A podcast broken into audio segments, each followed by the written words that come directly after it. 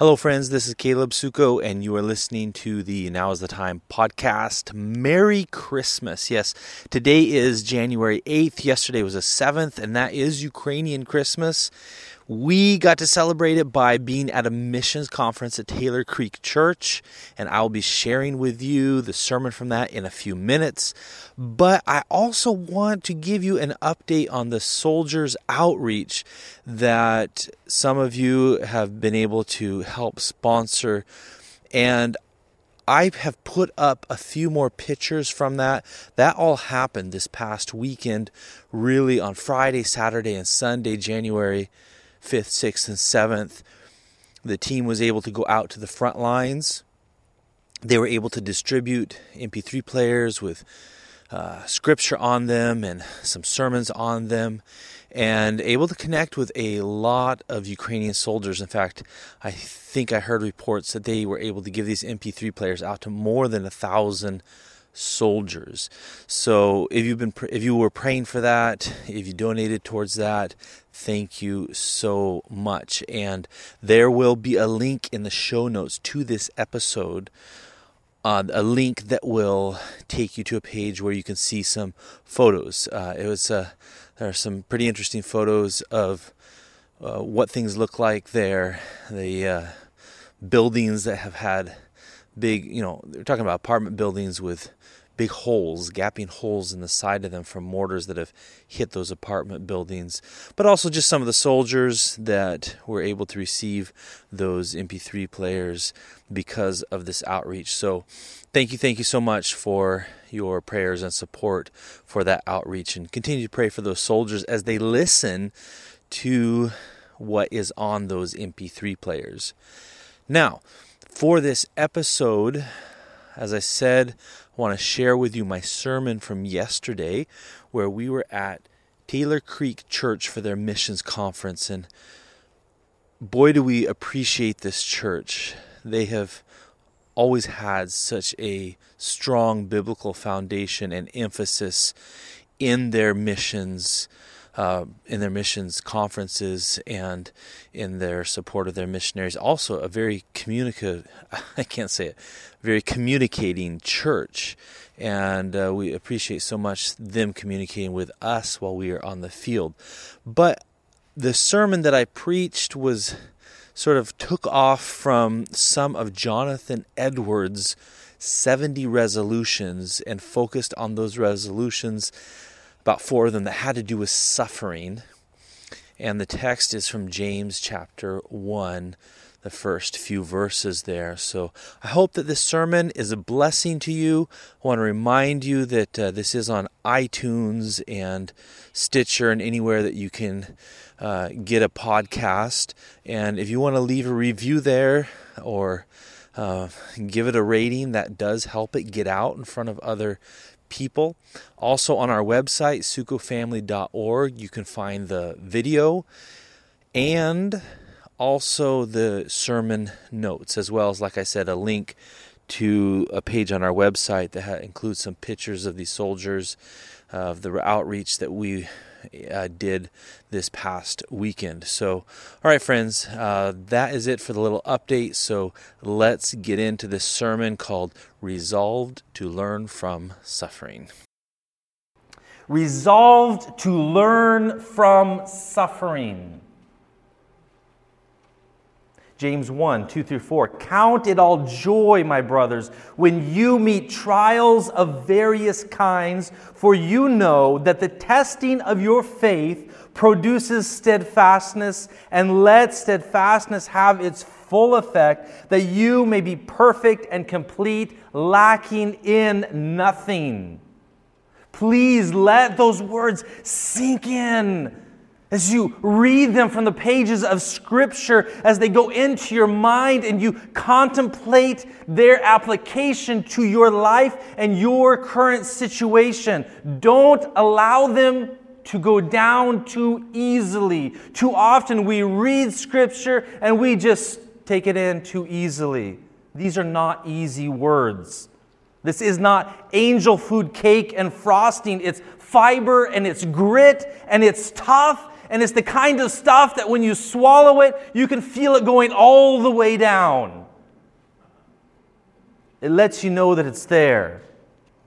So grab a glass of water next to your Bible. You might need it to wash some of these truths down today. You know, I'm glad that James wrote these words and not me. Because if I had written these words, I probably would have written, Count it all joy, my brothers, that you may be perfect and complete and lacking nothing. Now, wouldn't that be a good sermon? It would be partly true, but it would be lacking and it would be unscriptural. Sadly, that's exactly what is preached in many churches today. And that's exactly what is believed by many Christians and many of us, even though we would never confess to that type of abridged theology. We have it in the back of our minds and we practically live our lives as if that abridged section of scripture that I read was true. And many of us we spend our lives running from suffering, trying to avoid it, looking for ways to get rid of it. Just think about it. There are entire industries that exist just so that people can alleviate suffering in their lives. Billions of dollars are made by trying to somehow eradicate suffering. Books are written and they fill many shelves with it. Products are sold, sermons are preached, pills are prescribed, counseling is given, escape mechanisms are sought for, all with the purpose of avoiding something that is really unavoidable in this life. And so it kind of makes you think maybe there's a different approach. But so few face suffering head on as James gives us the instructions here. So few have learned to embrace suffering with joy and see Jesus in it and beyond it. And the longer I live, the more and the more I study God's Word, I am convinced that one of the greatest weaknesses of a relatively prosperous church, of mainly the Western church, is a lack of clear biblical theology and practice in regards to pain and suffering. And too many have come into the church believing unbiblical promises about the Christian life. They've been lured into the church, if that were possible, with dreams of success and health and an easier life. And these promises of prosperity and health are only good for producing one thing weak willed, shallow rooted, fragile faith church goers who are emotionally motivated, pleasure pursuing, and scripturally starved. So, for a little contrast, let's look at two preachers. One of them, you should know, his name is Jonathan Edwards. And he made a few resolutions. Actually, he made 70 of them.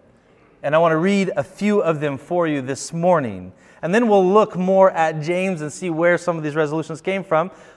Res- resolution number, number nine resolve to think much on all occasions of my own dying and of the common circumstances which attend death. Well, that's a positive one, right? How do you start the new year with that one? You might die this year, think about it. Number 10, resolved when I feel pain to think of the pains of martyrdom and hell. Number 57, resolved when I fear misfortunes and adver- adversities to examine whether I have done my duty and resolve to do it, and let it be just as providence orders it. I will, as far as I can, be concerned about nothing but my duty and my sin. In other words, he's saying, when, when problems come, I'm going to be concerned with doing the right thing and making sure I'm not falling into sin. And the last one I want to read, number 67 resolved after afflictions to inquire what I am the better for them, what good I have got by them, and what I might have got by them. That really kind of sums up, I think, some of what James is telling us here in the beginning of his book as he opens with this idea of facing suffering with joy. But I want to contrast that, like I said, with another popular preacher today. I won't name his name, but it's Creflo Dollar. Um, he says, These are his declarations for the new year, by the way. I declare that God's favor promotes and causes me to increase daily. The Lord takes pleasure in my total life prosperity. Because I am God's favorite, in quotes, I prosper in every area of my life spiritually, physically, financially, socially, and mentally. Because the favor of God shields me, no sickness or disease has a right to live in my body. Wealth and riches are in my house because I'm empowered with his anointing and favor to draw wealth. Do you see a difference? I hope that laugh means yes. These are two competing worldviews that are in the church today. And they are competing with the idea of the role of, of suffering and prosperity in the life of the believer. And what I can tell you is that without a strong biblical foundation, the prosperity gospel will win out most of the time. Because honestly, I don't want to admit that I'm going to face suffering. I would really rather not preach to you that you will face suffering. But more than that, I despise the unbiblical deception of those who would preach the prosperity of others for their own profit. Too many in the church have been swallowed up by these incredulous preachers of a gluttonous gospel. It's a gospel that promises instant gratification, but it gives you little grace. It's a gospel that entertains but fails to edify. It is a gospel that can show you tips and tricks, but it never really teaches you to go through trials. It is a gospel that elevates temporary pleasures and robs you of eternal joy. But it's not a new gospel. It was preached, it's always been preached. Micah 2:11. I love this verse. If a man should go about and utter wind and lies, saying, I will preach to you of wine and beer, he would be the preacher for these people. You know, prosperity gospel preachers exist because people want to hear them. People want to hear them because people do not have a biblical mindset and worldview when it comes to pain, suffering, and God's sovereignty. So let's go back to James.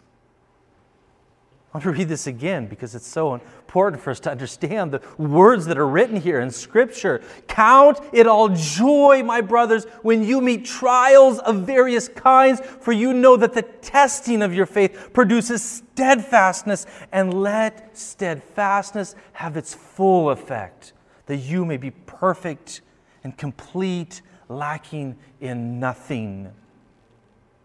James opens his letter like an ironsmith with a hammer. And this is not a regular opening for a letter, is it?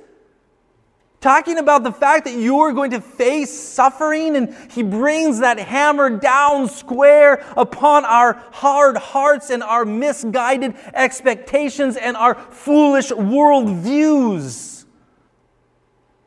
And I think that on one hand, this striking of the hammer would unsettle the original readers. Maybe they were hoping for a different kind of introduction from James in his letter, but on the other hand, it comforts them. Because we know that they were already facing suffering.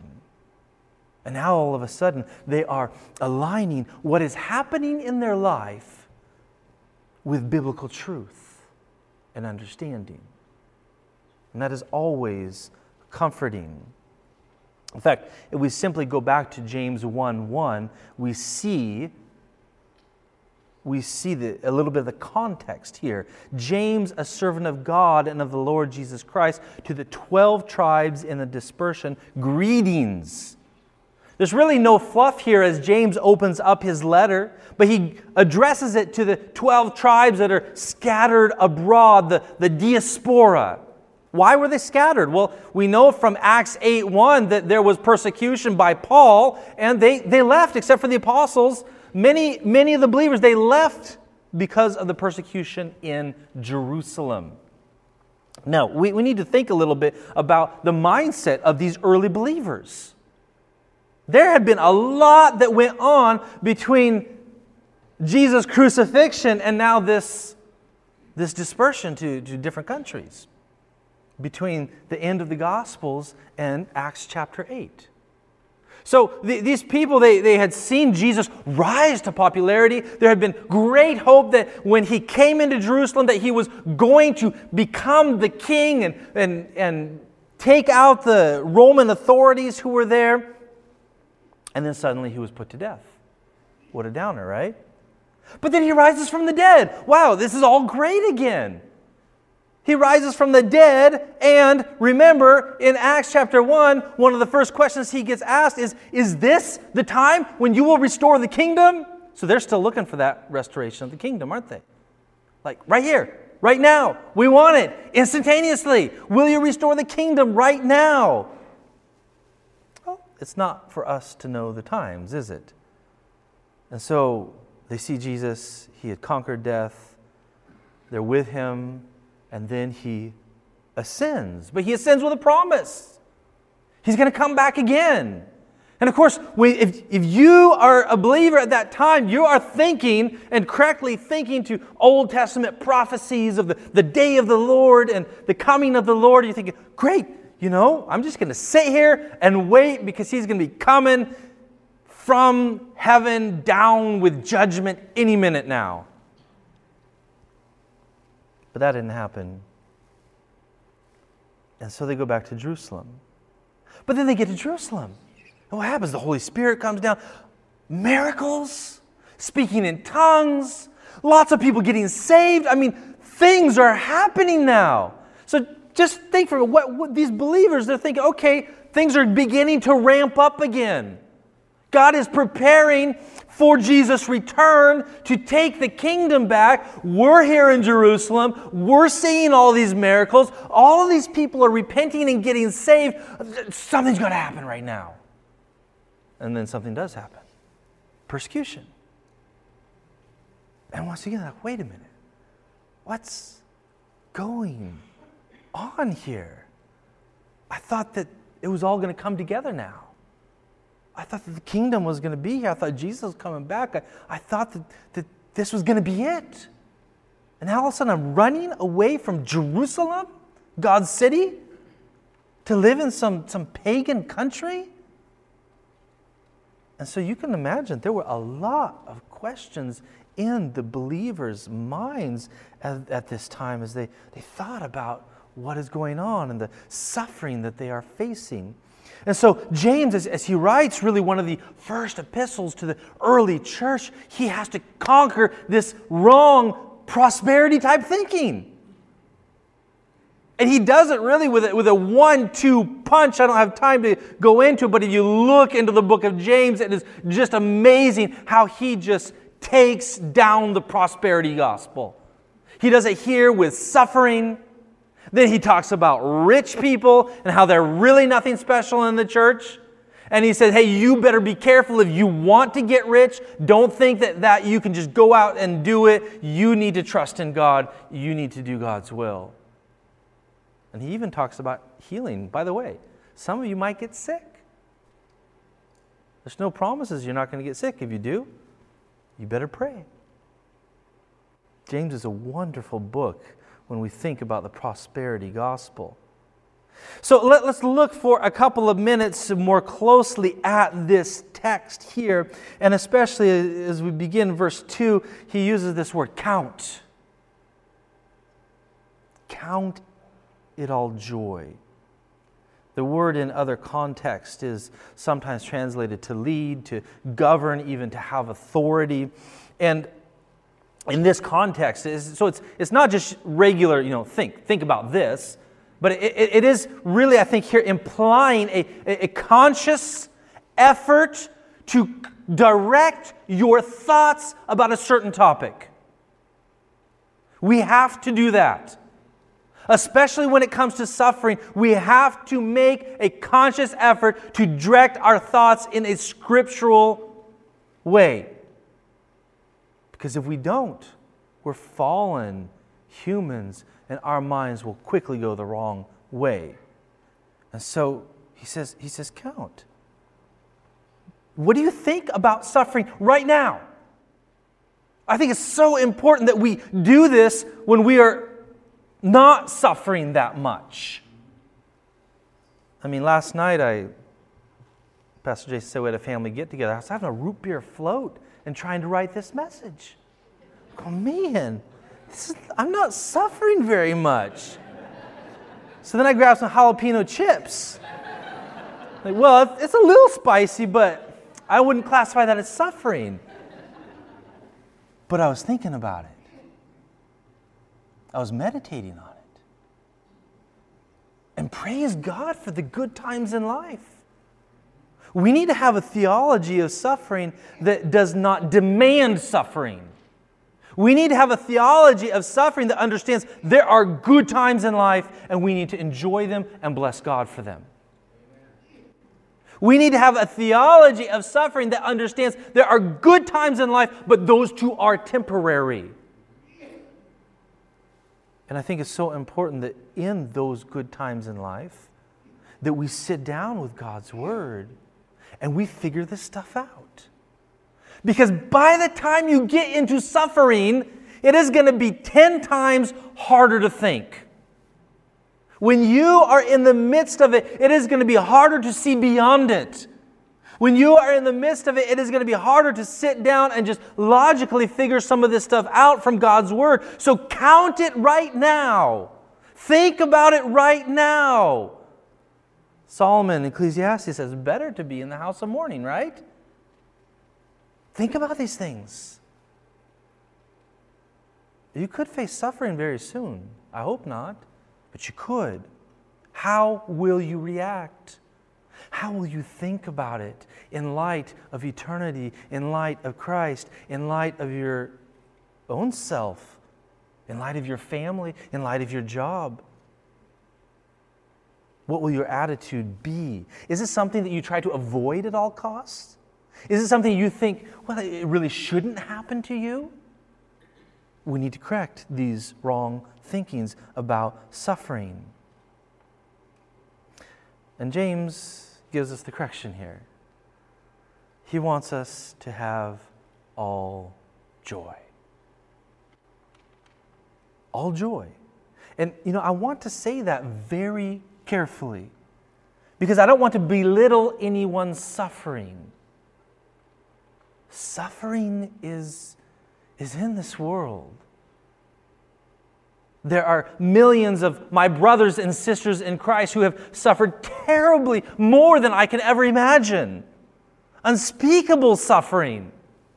And so I think that I want to be careful when, when I say these words, it's just, oh, you know, yeah, you're going through a hard time. Well, you should, you should, you should have joy. It's easy to say. It's a lot harder to do when you see that your child is dying or your spouse is dying or any other kind of suffering.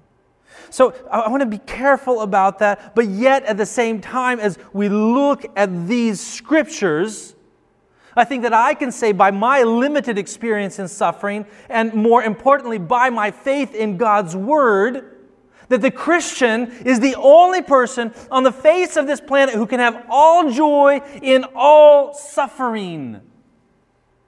God does not limit this. We are so tempted to put limits on our joy, to put limits on our satisfaction, to put limits on, on I will feel good when I achieve this, or when I have this in my life, or if I could, if just my spouse would act like this, I would, I would have joy, but right now I can't. Or if I could just get rid of this health problem, I would have joy, but right now I can't. We, we want to put limitations on this. And I think that partly we put limitations on this all joy aspect because we don't understand what real biblical joy is. And partly because we don't trust that God is able, that He is powerful enough to actually give us that joy in those sufferings. And I think partly because we still live under the deception that biblical joy is dependent upon our physical, temporal, health, or financial circumstances. But it's not. John Piper describes Christian joy this way Christian joy is a good feeling in the soul produced by the Holy Spirit as He causes us to see the beauty of Christ in the Word and in the world. And friends, you can see the beauty of Christ in the Word and in the world no matter how difficult your circumstance. In fact, I would even go so far as to say that when your circumstances become more difficult, you often will see Christ more clearly. If you have a good biblical understanding of who He is. I remember 15, well, 13 years ago when we were preparing to go to Ukraine. And we got the news that our son had cancer, one year old. And I remember very clearly being at the hospital at that time, and the social worker came, and you know, she said, "Oh, you must feel like you just got ran over by a, a truck or something. We, we know how, how devastating this can be." And, and we kind of looked at her and said, "Well, you know, we're actually doing okay. Yeah, it's difficult, but we're doing okay. And I, I, remember even, even later on when we, he was getting worse and worse and worse, and we came to the point where we're like, man, we we might lose him.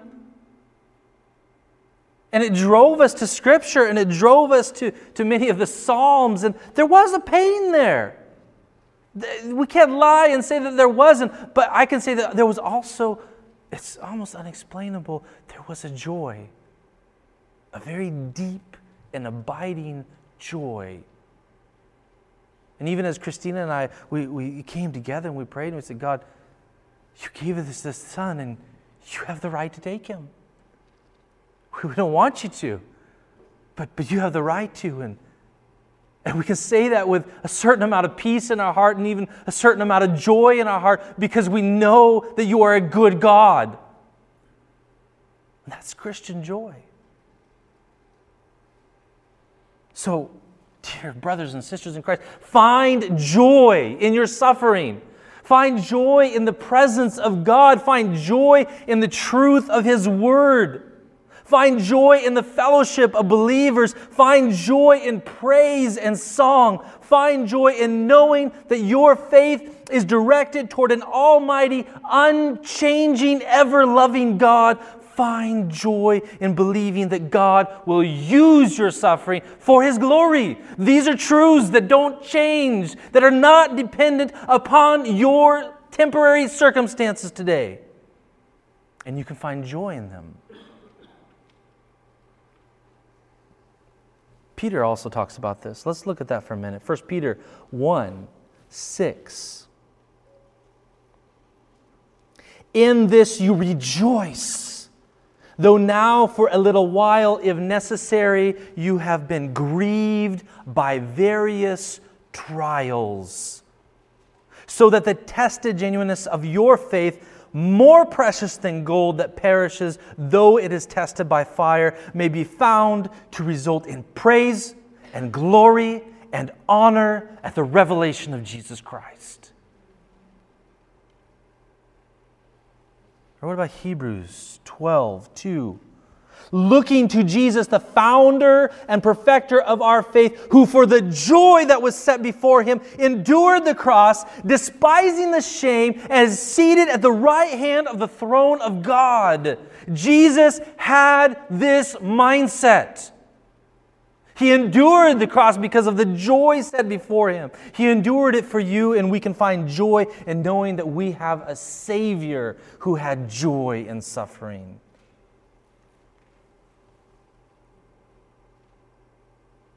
Also 1 Peter 4:13. But rejoice insofar as you share Christ's sufferings, that you may also rejoice and be glad when his glory is revealed. Isn't that amazing how often Scripture puts joy next to suffering? Our world doesn't know how to do that. It's a mystery to them. Look with me for a minute at verse 3 here. It says, For you know that the testing of your faith produces steadfastness or endurance or patience. And I just want to think about that for a minute. For you know. We, I think that we, as I know that probably many of you have been going to church for years, you know a lot of stuff about the Bible. But we need reminders. We need reminders. And it's so important that, G- that James gets our attention back to think about what you know. And this is such a vital thing that we do, should do in suffering because, generally speaking, the first thing that someone does in suffering is they go to what they don't know. God, why is this happening to me? Why did this happen? I don't get it. I don't know why this is happening. And we go to what we don't know. And James, no, you know this. Go to what you know in suffering. Go to God's word in suffering. Remind yourself of the goodness of God, of His patience, of His grace, of His mercy, of the suffering that Jesus went through, of the hope of eternal glory. You know this stuff. You need to be reminded of this stuff. Course, we know that testing is good for us, right? We don't want it, but it's good for us. Abraham was tested, and he is the epitome of faith throughout Scripture. He's the father of faith. So if you're being tested right now, maybe that's a good thing. Maybe it'll give you faith like Abraham. You know, and we need to understand what God's tests really are. God's tests are meant not to prove our abilities, but to prove His abilities. Do you, do you, see the difference? When we take a test in school, when you take a driver's test, it is all about your ability. How are you going to do this? Do you have the skill to do it? Do you have the knowledge to do it? Do you have the ability to get this done? But when God tests us, it's all about Him proving to us His ability. And He just wants us to have faith in His ability. That's what a biblical test is about. You know, without testing, our faith is really unlikely to grow. I hate to say it, but, but without that strain, without pulling us out of our comfort zone where we think everything is safe and secure and good, and we have insurance on our house and on our car and on our life and on our health and I don't know, on our marriage, whatever you can buy insurance for nowadays, and we think it's all good and I've taken care of all of it. Where's the faith in that? Our faith grows when we're pulled out of our comfort zone and put into a place we have to say, God, I, I can't do this anymore on my own. He says, That's right. That's what I wanted you to understand. And James says that steadfastness is vital in this. Endurance. It really means to, to, to remain under, literally. To stay in place, to be unmoved. If you want to know the character of someone, put them in trials, put them in suffering. You will find their character.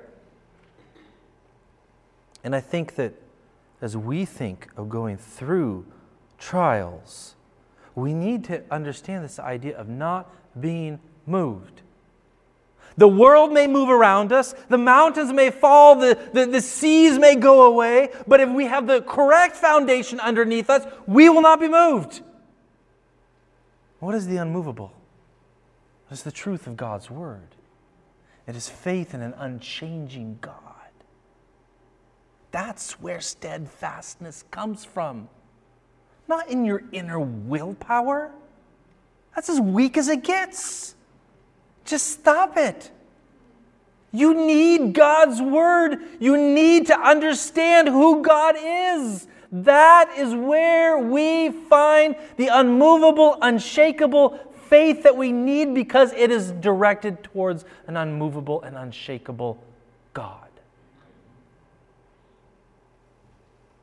And notice what he says then in verse 4 here.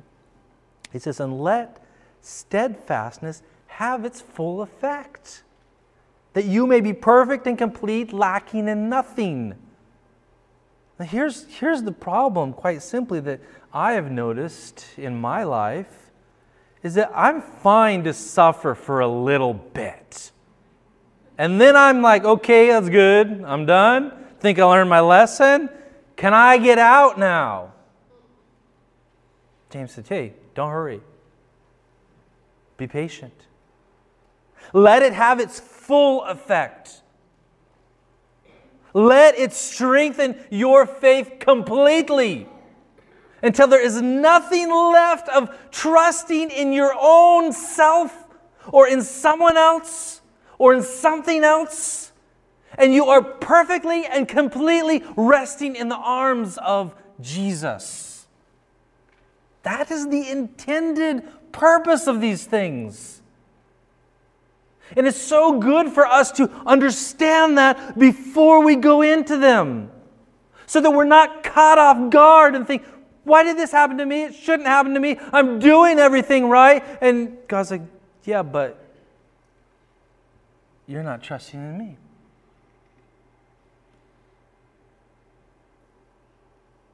So, the more trials and suffering that you go through while looking to Jesus, the greater opportunity for spiritual growth. So many people, they want to grow spiritually.